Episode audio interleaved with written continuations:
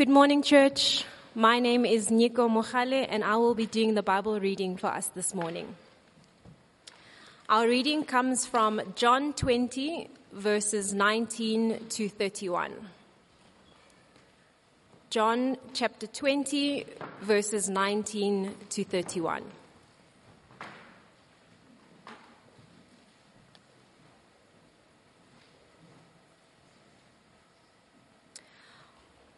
On the evening of that day, the first day of the week, the doors being locked where the disciples were for the fears of the Jews, Jesus came and stood among them and said to them, "Peace be with you."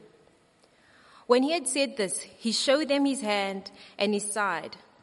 Then the disciples were glad when they saw the Lord. Jesus said to them again, "Peace be with you. As the Father has sent me, even so I am sending you." And when he had said this, he breathed on them and said to them, "Receive the Holy Spirit. If you forgive the sins of any, they are forgiven them. If you withhold forgiveness from any, it is withheld." Now Thomas, one of the twelve called twin, called the twin, was not with them when Jesus came. So the other disciples told him, "We have seen the Lord." But he said to them, "Unless I see in his hands the mark of the nails, and place my finger into the mark of the nails, and place my hand into his side, I will never believe." Eight days later, his disciples were inside again, and Thomas was with them. Although the doors were locked, Jesus came and stood among them and said, "Peace be with you." Then he said to Thomas, "Put your finger here and see my hands, and put out your hand and place it in my side. Do not disbelieve, but believe." Thomas answered him, "My Lord and my God." Jesus said to him, "Have you believed because you have seen me? Blessed are those who have not seen and yet have believed." Now Jesus did many other signs in the presence of the disciples, which are not written in this book. But these are written so that you may believe that Jesus is the Christ, the Son of God, and that by believing you may have life in his name. This is the word of God.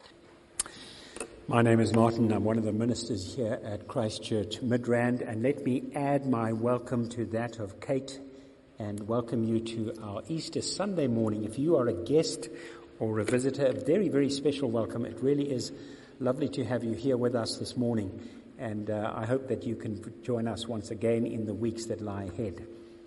This morning we're looking at John chapter twenty. On Friday morning I looked at John nineteen. If you missed that, you can pick that up on YouTube. John nineteen on Good Friday, Easter Sunday, John twenty, and this evening at our six o'clock service, you're most welcome to join us. I'll be looking at Matthew twenty-eight. Christus, from whom the name Christians had its origin, suffered the extreme penalty during the reign of Tiberius at the hands of one of our procurators, Pontius Pilate, in Judea. This deadly superstition, thus checked for the moment, broke out afresh not only in Judea, the first source of the evil, but also in Rome, where all things hideous and shameful from every part of the world meet and become popular. End of quote. Another source, Pliny the Younger. If you did Latin at school or university, you would have translated some of the letters of Pliny the Younger. He was a friend of Tacitus, lived at the same time, and uh, he wasn't a Roman historian. He was a Roman governor in the province of Bithynia in Asia Minor. And he's writing to the Emperor Trajan to ask his advice on how to deal with Christians. He was persecuting them, and he's asking for advice as to how to deal with them. I quote, "The Christians affirmed, however, that the sum of their guilt or error was that they were in the habit of meeting on a certain fixed day before it was light, when they sang a hymn to Christ as to a God. Then they bound themselves by a solemn oath not to do wicked deeds, but rather never to commit any fraud, theft, or adultery, never to falsify their word, nor to deny a trust. Then they participated in a meal." End of quote. I do have a question as to why Pliny is called Pliny the Younger, and I am not called Martin the Younger, but we leave it at that. A third quote, there are other sources. A third quote is not a Roman, he's a Jewish historian called Josephus. You can Google him, you can read his volumes and volumes as he gives the history of the Jewish people. And uh, he wrote, he was born around about A D thirty-seven, and he's writing to the Roman authorities, to the Roman emperor. And this is where, what he says, and I'm reading from the Arabic text of the passage. I quote, "At this time there was a wise man who was called Jesus, and his conduct was good, and he was known to be virtuous. And many people from among the Jews and the other nations became his disciples. Pilate condemned him to be crucified and to die. And those who had become his disciples did not abandon him. They reported that he appeared to them three days after his crucifixion and that he was alive. Accordingly, he was perhaps the Messiah concerning whom the prophets had recounted wonders." End of quote. You see, when we look at the Bible, when we look at ancient history, documents of antiquity, it is beyond any reasonable doubt that Jesus lived two thousand years ago. It is beyond any reasonable doubt that Jesus died two thousand years ago. And I would argue that it is beyond any reasonable doubt that he was physically, bodily, objectively raised from the dead two thousand years ago. Do you think there would have been any remembrance of Jesus if his death had been the end? The Romans, who perfected crucifixion, they crucified tens of thousands of people. It was a common practice. Do you think there would have been any remembrance of Jesus, who lived and died at the back end of the Roman Empire, if he hadn't been raised from the dead? Have you ever wondered why human history is divided between B C and A D? Because of one man called Jesus, who lived, who died, and God raised him from the dead. I don't think that there is any reasonable doubt to disbelieve the physical, objective, supernatural resurrection of Christ from the dead. But as we look at this passage, there was one who had significant doubt. He did not think it was reasonable to believe in the resurrection, and his name was Thomas. And I want us to have a look at Thomas. And I want to draw out three principles as we look at the life of Thomas, because Thomas doubted the resurrection. Three principles. Christian faith is reasonable, number one. Number two, the Christian faith is faith. And number three, the Christian faith is vital. Let me read again from verse twenty-four. "Now Thomas, one of the twelve, called the twin, was not with them when Jesus came. So the other disciples told him, 'We have seen the Lord.' But he said to them, 'Unless I see in his hands the mark of the nails, and place my finger into the mark of the nails, and place my hand into his side, I will never believe.' Eight days later, his disciples were inside again, and Thomas was with them. Although the doors were locked, Jesus came and stood among them and said, 'Peace be with you.' Then he said to Thomas, 'Put your finger here and see my hands, and put out your hand and place it in my side. Do not disbelieve, but believe.' Thomas answered him, 'My Lord and my God.' Jesus said to him, 'Have you believed because you have seen me? Blessed are those who have not seen and yet believed.'" Now, when we have a look at Thomas, Thomas really is a twenty-first century man. He's a modern man. He lives in Midrand. He lives in Gauteng. He certainly did not think that the resurrection of Jesus was reasonable. No doubt he'd been at Calvary. No doubt, perhaps from a distance, he saw Jesus uh, being nailed to the cross. Perhaps he saw Jesus dying on the cross, crying out, "It is finished." Perhaps he saw them take Jesus down from the cross. Perhaps he saw Joseph burying Jesus. But now the other disciples tell him that they saw Jesus alive. Verse twenty-four. "Now Thomas, one of the twelve, called the twin, was not with them when Jesus came. So the other disciples told him, 'We've seen the Lord.'"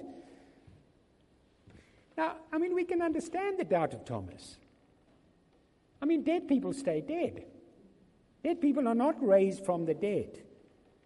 Many of us here this morning have, have, have been to many, many funerals. Many funerals. Have you ever, ever seen anyone being raised from the dead. No. Dead people stay dead. Perhaps Thomas even pitied his friends. I mean, why can't they just face facts, accept reality? We thought he was the Messiah, but he's dead. Our leader's dead. It's over. It's finished. Get on with it. It's life. Perhaps in his heart he wanted to believe that Jesus was raised from the dead, but his head would not allow it. He said, I would never believe it. He wanted concrete evidence. Notice there again, verse twenty-five. But he said to them, unless I see in his hands. This is concrete evidence. I want to see it. Unless I see in his hands the mark of the nails and place my finger into the mark of the nails and place my hand into his side, I will never believe. So Thomas is a modern man. He's a twenty-first century man. I'm sure he would say spirituality is good. Faith is good. It's good for children. So lovely that the children came up this morning. It's good when you're suffering. It's good when you need comfort. But I'm really not prepared to accept a resurrected Christ. I'm not going to commit intellectual suicide. I want to see it. I'm a science person, not a faith person. Ever heard that? That's Thomas. Now, perhaps there were others, and there are others now, who wouldn't put it quite as strongly. They would recognize the place of faith, even in a modern scientific age. But it's a faith divorced from reason. So most people are drawn to some form of spirituality. Maybe New Age, it may be ancestors, it may be Eastern Hinduism. But whatever it is, it's faith for the soul, not for the mind. There's nothing rational about it. However, what you need to know is that the Bible and the Christian faith, and we at this church, are absolutely categorical. That the Christian faith is reasonable, it is rational. That the Christian faith is based upon fact, on objective fact. It may affect us personally, it will affect us personally, subjectively, emotionally. But the reason, the basis of the Christian faith is not based upon my faith. It is objectively true. It's historically true. It's based upon the death and resurrection of Christ. Notice how John goes, have a look at chapter nineteen, verse thirty. John, who was an eyewitness, you remember from Friday, John was one of the twelve. He had been with Jesus from the beginning to the bitter end. He was an eyewitness. He's reporting what he saw. Notice in chapter nineteen, he goes to great lengths to tell us that Jesus was dead. Chapter nineteen, verse thirty. When Jesus had received the sour wine, he said, it is finished. And he bowed his head and gave up his spirit. He's dead. Verse thirty-four. But one of the soldiers pierced his side with a spear, and at once there came out blood and water. He's dead, says John. Verse thirty-eight. Notice how the word body repeats itself here. After these things, Joseph of Arimathea, who was a disciple of Jesus, but secretly for fear of the Jews, asked Pilate that he might take away the body of Jesus, and Pilate gave him permission. So he came and took away his body.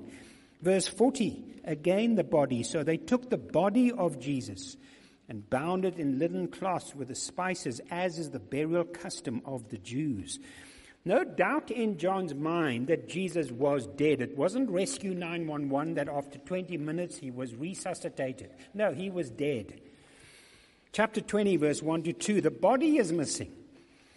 Now on the first day of the week, Mary Magdalene came to the tomb early while it was still dark and saw that the stone had been taken away from the tomb. So she ran and went to Simon Peter and the other disciple, the one whom Jesus loved, and said to them, they have taken the Lord out of the tomb, and we do not know where they have laid him.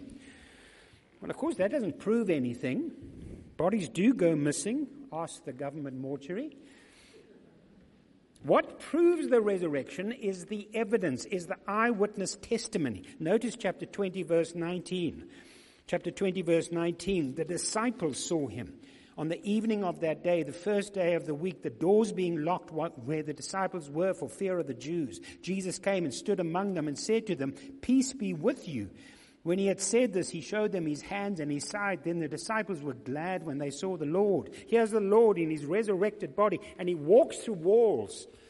He had a real body. It was a physical body. He spoke. He used his vocal cords, his tongue. He ate. Remember chapter twenty-one, they have a fish bride. And Jesus is eating yellowtail. Now the fish doesn't disappear into midair. He's not a ghost. He had a real body, but it was a resurrected body. So he walked through walls. Don't try this at home. But what proves the resurrection is the disciples' testimony, and then notice the woman's testimony, verse fourteen. And this is very notable. Notice verse eleven. The first witness to the resurrected Christ was Mary.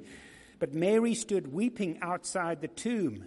And as she wept, she stooped to look into the tomb. Verse fourteen. Having said this, she turned around and saw Jesus standing, but she did not know that it was Jesus. Jesus said to her, "Woman, why are you weeping? Whom are you seeking?" Supposing him to be the gardener, she said to him, "Sir, if you have carried him away, tell me where you have laid him, and I will take him away." Jesus said to her, "Mary." Verse eighteen. Mary Magdalene went and announced to the disciples, "I've seen the Lord," and that he had said these things to her. The reason that is so striking is that the Jewish culture at that time was very patriarchal. So a woman's testimony would not be accepted in a court of law. And yet John tells us the first witness of the resurrected Christ was a woman. So if John had been making this up, if it was a myth, he certainly would not have made women the first uh, witnesses of the resurrection. But he's telling it as it is. They saw him. They spoke to him.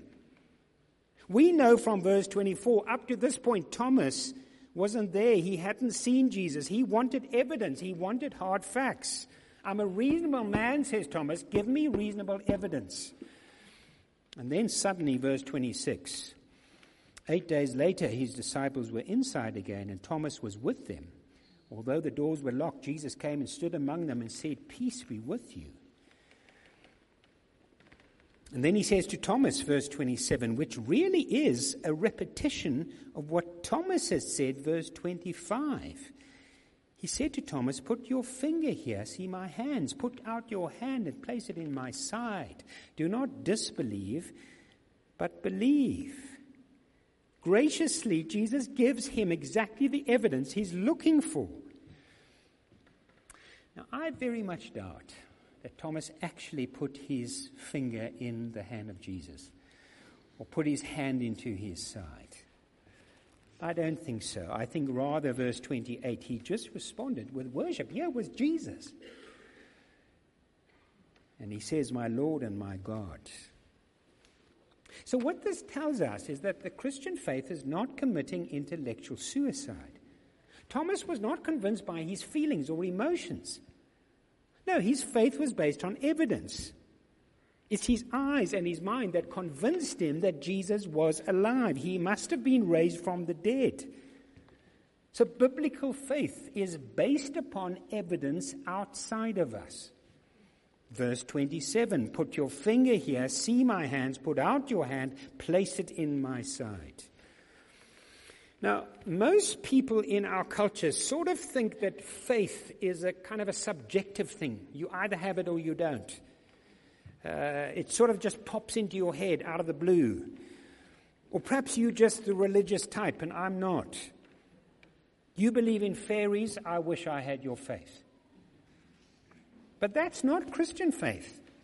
Christian faith rests on evidence outside of us. Verse twenty-eight, Thomas says, "My Lord and my God." Why did he say that? It's not just faith popped into his head out of the blue. He didn't just feel that way. No, his faith was based on evidence outside of himself. He saw the nail marks in the hands of Jesus. He saw the wounds in Jesus' side. And Jesus was very much alive. He saw the evidence. Now, why is that important? Because if you are not yet a believer, you need to know faith is not just going to pop into your head. It's not just going to come out of the blue. No, you need to investigate the evidence. You need to read the Gospels. What do we have here? We have eyewitness testimony to who Jesus was, about his death, about his resurrection. You need to look for the answers. There is evidence. It's here in front of us. It's staring you in the face. And it's perfectly reasonable and rational to believe in Jesus, the Son of God, who died and whom God raised from the dead. Perhaps you're a Christian and you're struggling with all kinds of doubts at the moment. Perhaps you're going through a tough time at the moment. You're suffering perhaps grief or loneliness, perhaps unanswered prayers. Is God really there? Does he really care? Does he love me? Let me tell you, God does not answer all our questions. But it doesn't mean that he's not real. It doesn't mean that he doesn't love us. It doesn't mean that he doesn't care. We know that because of the death of Christ, the resurrection of Christ, and that he's here with us by his Spirit. There's evidence. I heard of an older Christian man, a mature Christian man, who sometimes struggled with doubts and questions. And uh, they tended to come in the morning. Tended, he was tempted not to live for Christ every day. So he decided, every morning when I wake up, when I put my feet on the floor, I'm going to say to myself, is Jesus the Son of God? Yes, he is. Was Jesus raised from the dead? Yes, he was. Well, just get on with it, stop moping, and live for Christ. We need to remind ourselves of the truth, of the evidence. Just one last comment. I've often said this before. If you have a problem with miracles, because what we have here is a miracle. What we have here is supernatural. Just because it's supernatural doesn't mean it's not real. If you have a problem with miracles, your problem isn't with miracles. Your problem is with your doctrine of God. So if you have a small God, well, it's going to be difficult to pull off the resurrection. But if you have the God of the Bible, who created all things, who's the creator of the universe, who created all the laws of nature, well, surely he can suspend the laws of nature for his own purposes. That is not irrational or unreasonable. It is supernatural, but we're talking about God raising his Son from the dead. The Christian faith is reasonable. Principle number two. The Christian faith is faith.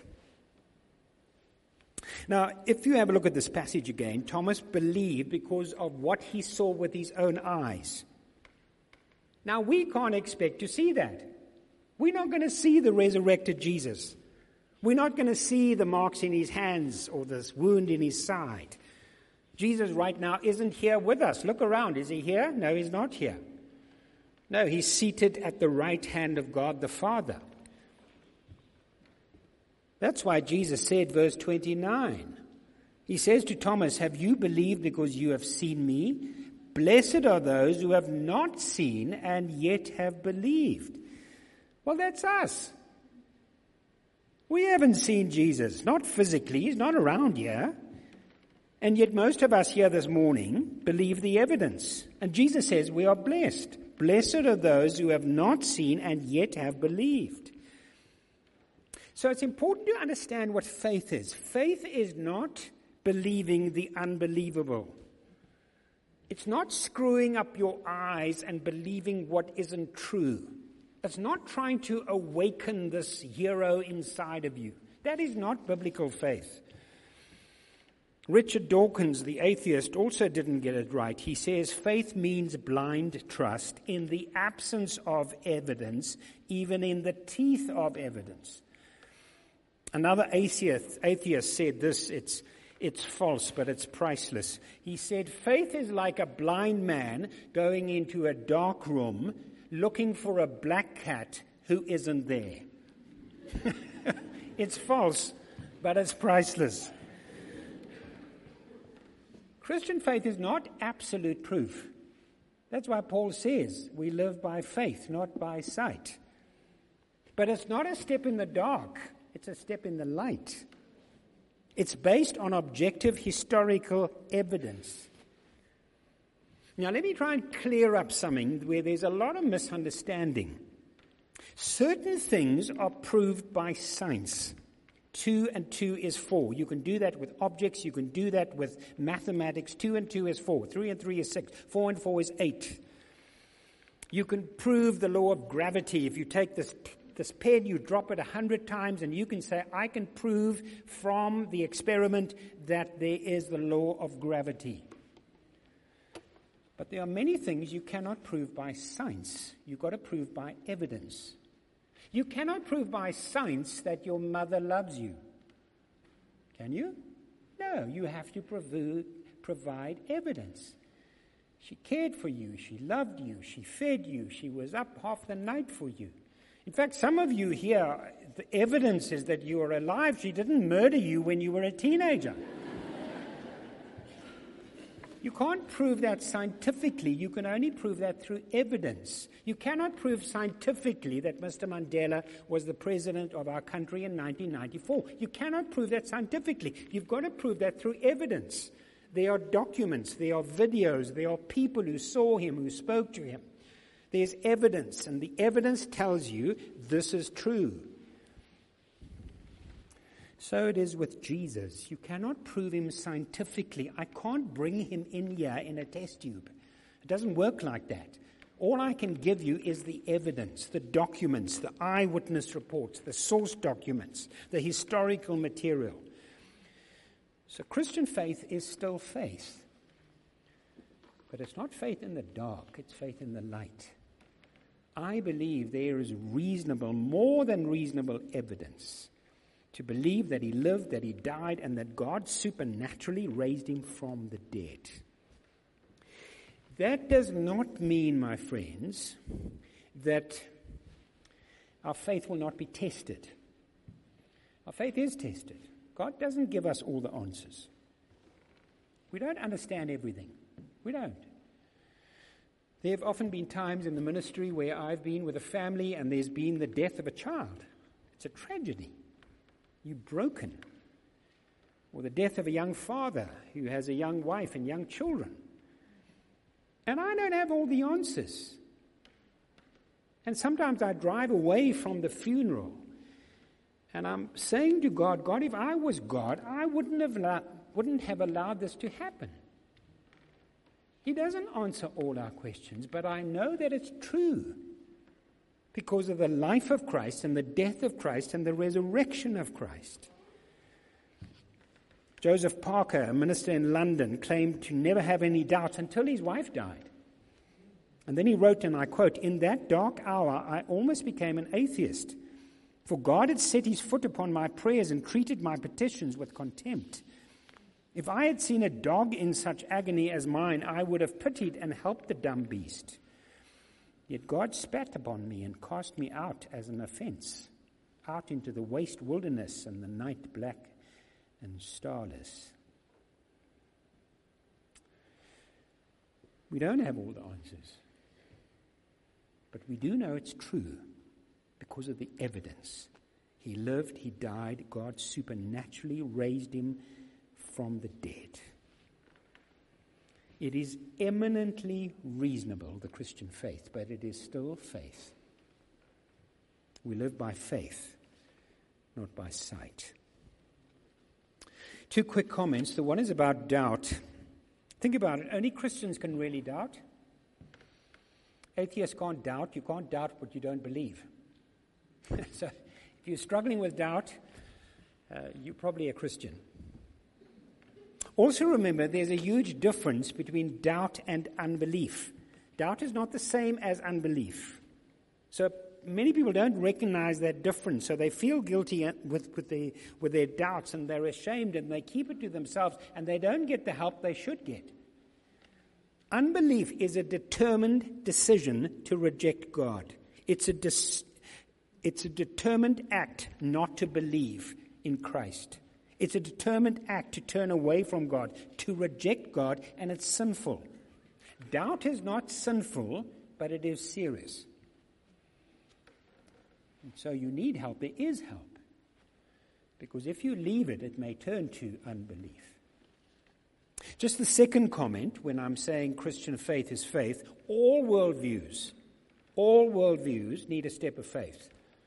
You can't just say, well, you're a person of faith, I'm not a person of faith. That is not true. Every worldview takes a step of faith. If you are a hedonist, you believe the only point of life, the purpose of life is me, my pleasure, my rights, my needs, my happiness.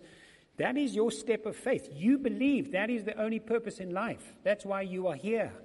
That is your worldview. You need a step of faith. If you are an evolutionist, you take a massive step of faith. Because you are saying that at the beginning there was nothing, nothing, nothing. No matter, no energy, no time, no chance, nothing. And from that nothing, nothing, here we are. Complex, complicated people in a world. That takes huge faith. You have to take a step of faith, whatever your worldview is. So when we say that Christianity needs a step of faith, it is not unlike every other worldview. And I believe we have more evidence for believing in the Christian faith. Evidence as found here in the eyewitness reports of the Apostle John. Our last point. First point, the Christian faith is reasonable. Second, the Christian faith is faith. The third point, the Christian faith is vital. Have a look again at verse twenty-seven. He said to Thomas, "Put your finger here and see my hands. Put out your hand and place it in my side. Do not disbelieve, but believe." Now, literally, it's much stronger. Don't be an unbeliever. Rather, be a believer. Now, you read that and you say to yourself, surely it was unnecessary for Jesus to say that to Thomas. Surely the evidence of Jesus standing in front of Thomas would have made him believe. And yet Jesus still says, don't be an unbeliever, be a believer. Why does he do that? Well, my dear friends, there were thousands of people who saw the miracles of Christ, but they did not believe. Merely seeing a miracle, merely seeing the supernatural in action doesn't mean you are a believer. There were hundreds, there were thousands who saw Jesus feeding the five thousand from five loaves and two fishes. There were hundreds of people who saw Jesus raise Lazarus from the dead, but they did not believe. You know how it is. You know, it's all smoke and mirrors. I mean, it didn't really happen. He had... Uh, He had Forno's Bakery there at the back handing out loaves. Um, just seeing a miracle doesn't make you a believer. No, he says, don't be an unbeliever, rather be a believer, meaning take a step. Exercise your will. You've got to take a step. You've got to cross the line. Faith is more like getting married than catching measles. Let me explain that. Catching measles happens to you. It catches you unawares. You wake up one morning and you say, oh, oh, my glands are swollen, got spots on my skin, I must have measles. It just happened. Faith in Christ is not like that. It doesn't just happen to you. It doesn't just catch you unawares. You don't just wake up one morning and say, my goodness me, I'm a Christian. No, it doesn't work like that. No, faith is like getting married. You don't just wake up one morning and say, my goodness me, I'm married. Who is this person in the bed?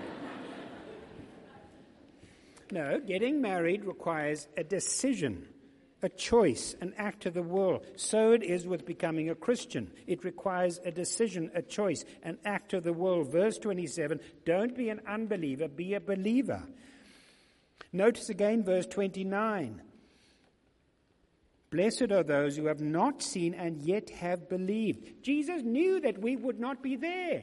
Jesus knew that we wouldn't hear his words in our ears. He knew that we wouldn't see the miracles with our eyes. He knew that we wouldn't see him hanging on the cross. He knew that we wouldn't see him raised from the dead. And yet we can know these things. Why? Because God, in his providence, selected a group of apostles and other eyewitnesses to give us the evidence. Your mother loves you. Here's the evidence. Jesus died on the cross and rose. Here's the evidence. And they passed this information on to us. We have eyewitness records here. It's the next best thing to being there. In fact, it's better. Because if you had lived in Palestine two thousand years ago, chances are you wouldn't actually have seen the miracles. You know how it is. You're in this crowd of five thousand men, that means twenty thousand people. Suddenly there's bread. You have no idea what's happening. Perhaps, uh, perhaps, uh, perhaps the conversation that Jesus had with Nicodemus, that you had to be born again while you were out of town. Perhaps the death of Christ when he hung on the cross while you were on holiday in your timeshare on the Red Sea. And then when Jesus was raised from the dead, you missed the empty tomb because you were tied up with family matters. Whereas we, in fact, have it all. Carefully researched, carefully written, carefully explained, so that we can come to faith in Christ, just as Thomas did. The evidence is here before you. So actually, we are at no disadvantage. The evidence is here. We believe by reading the same evidence that Thomas had. The only difference between us and Thomas is that Thomas had to trust his own eyes. And we have to trust the testimony and the eyes of John. The only difference. Let me close and give you four consequences of the resurrection. Four consequences. What does it mean? What are the consequences? So what? Number one, it means that Jesus must be who he said he was.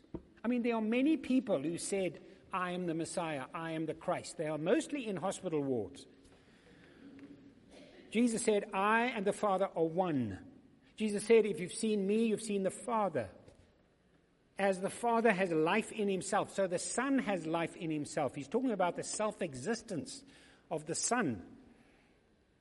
The resurrection proves to us that what he said about himself must be true. He must be who he said he is, the Son of God, God in the flesh. Secondly, it means that everything Jesus said must be true. Jesus said, I am the way, I am the truth, I am the life. No man comes to the Father but by me. My dear friends, people hate the exclusive nature of the Christian faith. You know that, I know that. They hate the exclusivity of the gospel, and yet those are the words of Jesus. It must be true. He proved it by dying and rising from the dead.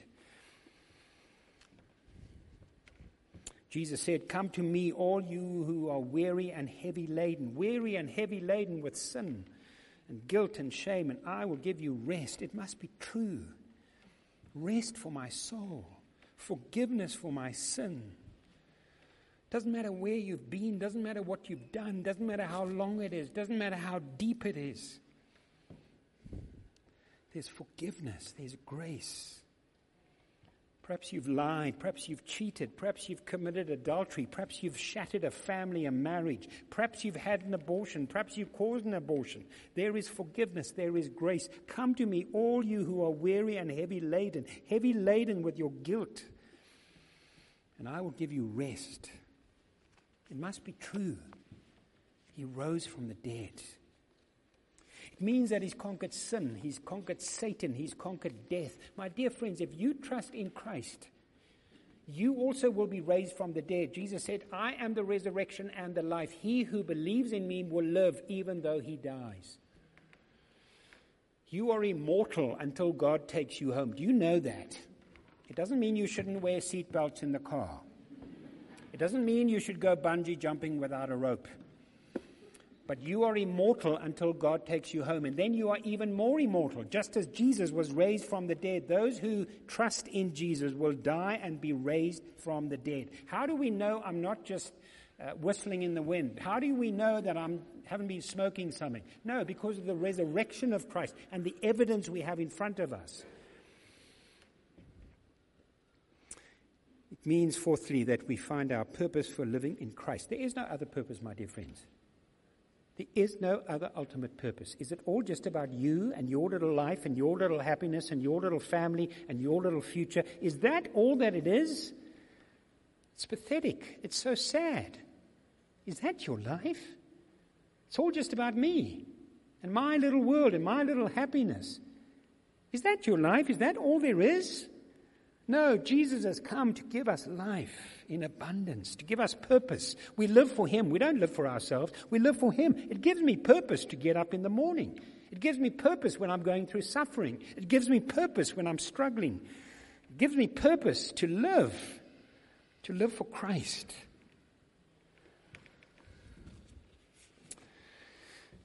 But let me just say that none of this will be true unless you take a step. You've got to take a step. You've got to cross a line.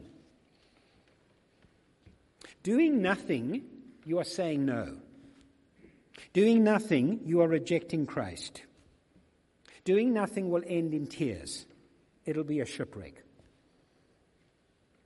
This exchange appeared on the internet but was denied by U S authorities. I quote, "Ship, please divert your course five degrees south to avoid a collision." Reply, recommend you divert your course ten degrees south to avoid a collision. Ship, this is the captain of a U S Navy ship. I say again, divert your course. Reply, no, I say again, you divert your course. Ship, this is the aircraft carrier U S S Coral Sea. We are a large warship of the U S Navy. Divert your course now. Reply, this is a lighthouse.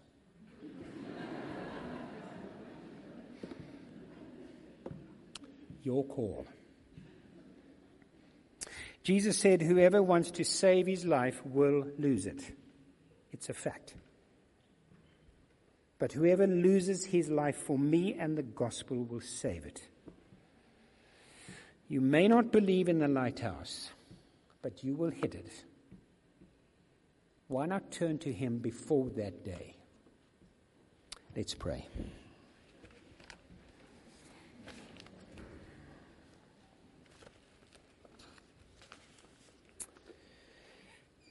Perhaps today is the day that you need to get right with God. You've been ducking and diving. But today, as we've been singing, as we've been praying, as we've been looking at God's word, you have felt God, the Holy Spirit, press in upon your mind and your heart. And you know you need to get right with God. You get right with God by talking to him, by prayer. And I'm going to pray a prayer that will help you to get right with God and put your trust in Christ. Now, this prayer may not be for you. You may not be ready to pray this prayer, and we understand that. But perhaps you do know that God wants you to get right with him. So you repeat this prayer just quietly in the back of your head. It's between you and God. Lord, I don't understand it all. But I know that I need you. I know that Christ died on the cross for my sin.